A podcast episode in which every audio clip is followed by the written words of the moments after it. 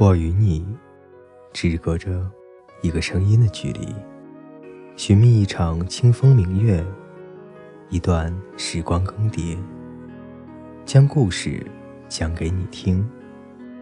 我是风夕，我在这里等你。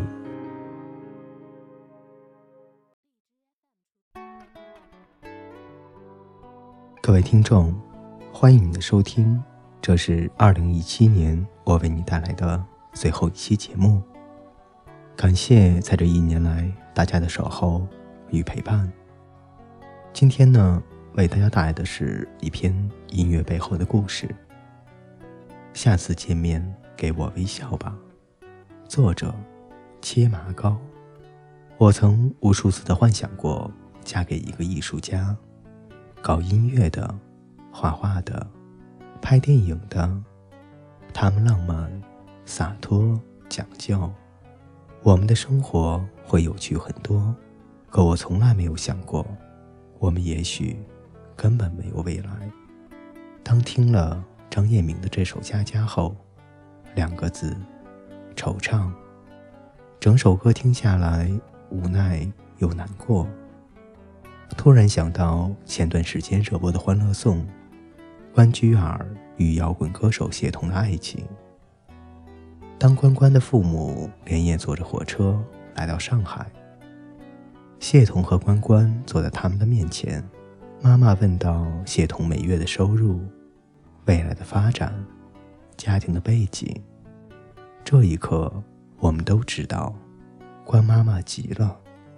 在妈妈的心中，他们的爱情是没有未来的。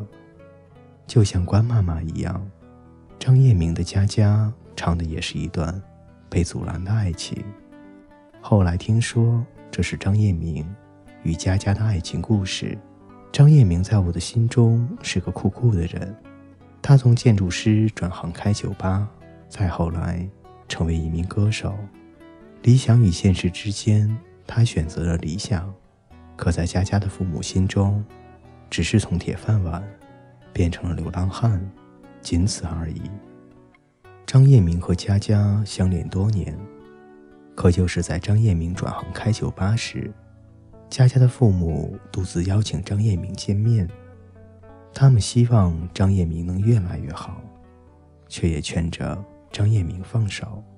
就像关妈妈祝福谢童可以出国，却要求放开自己的女儿。父母眼中。他们的爱情终究会输。张叶明笑了笑，走出了门，拨打了电话，与佳佳分了手。于是有了《佳佳》这首歌。他哭诉着：“别再接听我酒后的电话，我再坚持一下，他很快就要痊愈了。”却又硬撑着说：“我还有天涯，而他们只有你啊。”最后，我们都向爸妈认输吧。可是谁能忘了你醉了酒的话，亲手做好一件属于他的婚纱。这场爱情输得太无辜，输得让人狼狈。就像《奇葩说》第四季第一期里的辩题：透过时光机发现十年后的伴侣不是身边的人，要分手吗？有人坚定地说要，没有结果，何必坚持？对自己负责，对未来的他也负责。我不知道大家会怎么样，但我坚决不要。我那么的爱他，就算不能成为终身的伴侣，我也不想因为没有未来而分手。除了不爱了，我想不到其他让人分手的理由。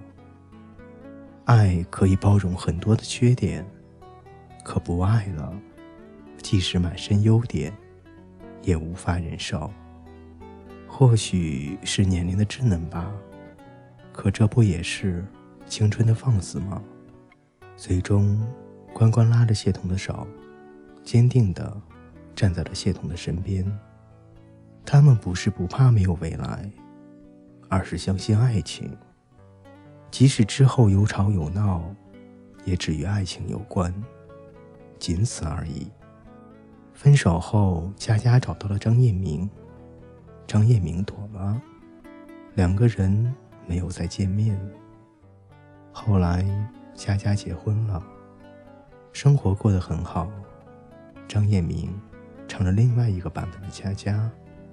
大冰的小屋这一版里，少了倔强，少了悲情，多了祝福，更多的是一种释怀。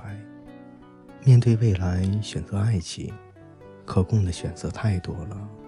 张叶明当初的书换来了佳佳现在的幸福，或许他可以给佳佳带来幸福的，又或许他们的爱情。最后会被折磨的粉碎。没有见到未来之前，其实我们都是没有未来的。最近有朋友问我，毕业了，两个人天各一方，到底要不要分手？说实话，我不知道。但对我而言，放开是一种不够爱，分手是因为爱过。对佳佳而言，放开是一种特别的爱。分手，是因为未来。这样看来，爱情里的分开或者坚持，或许不取决于爱的深浅，而是爱的方式。而对于爱过的悲凉，其实我们一直忽略了。爱过更让人心痛的是，从未爱过。爱过，就当是一生一世。各位听友，今天的故事。陪大家分享到这里。嗯，如果有感兴趣的朋友想听一下张叶明的这首《佳佳》，还是请大家自行搜索吧。在一年的最后一天里，嗯，我实在是不想让大家带着一种比较悲伤的心情去度过这样的最后的最后的一天。所以说，BGM 我选择了《东京爱情故事》的插曲。我相信，即使张叶明对自己说“我不再喜欢你了”，即使张叶明告诉佳佳“忘记吧，我爱过你这回事儿”，但是记忆的丝线总是会把人越缠越牢。这叫什么呢？作茧自缚，画地为牢。而再看看关关和谢童，他们手牵着手，不怕没有未来，而是相信爱情。我想，当以后他们回想起来，在自己最美好的时光里，最美好的时候，都在爱着他所爱的人，而现在爱的这个人，恰好也在身边陪着自己。我想，这一定是世界上最浪漫的事了。二零一七年马上要过去了，希望各位听众不要和你爱的人。将遗憾带到二零一八年，还有一天的时间，有误会，有隔阂，我们就去聊一聊吧。你们有多久没有促膝长谈过了？有多久没有在一起说一说真心的话了？主播相信，只要心中有爱，只要你还在乎他，那么没有什么事情是不能改变的。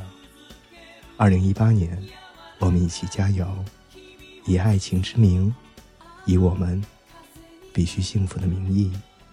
二零一八年一月一号零点零一分，我将为你带来二零一八年的第一声祝福。我们二零一八年再见。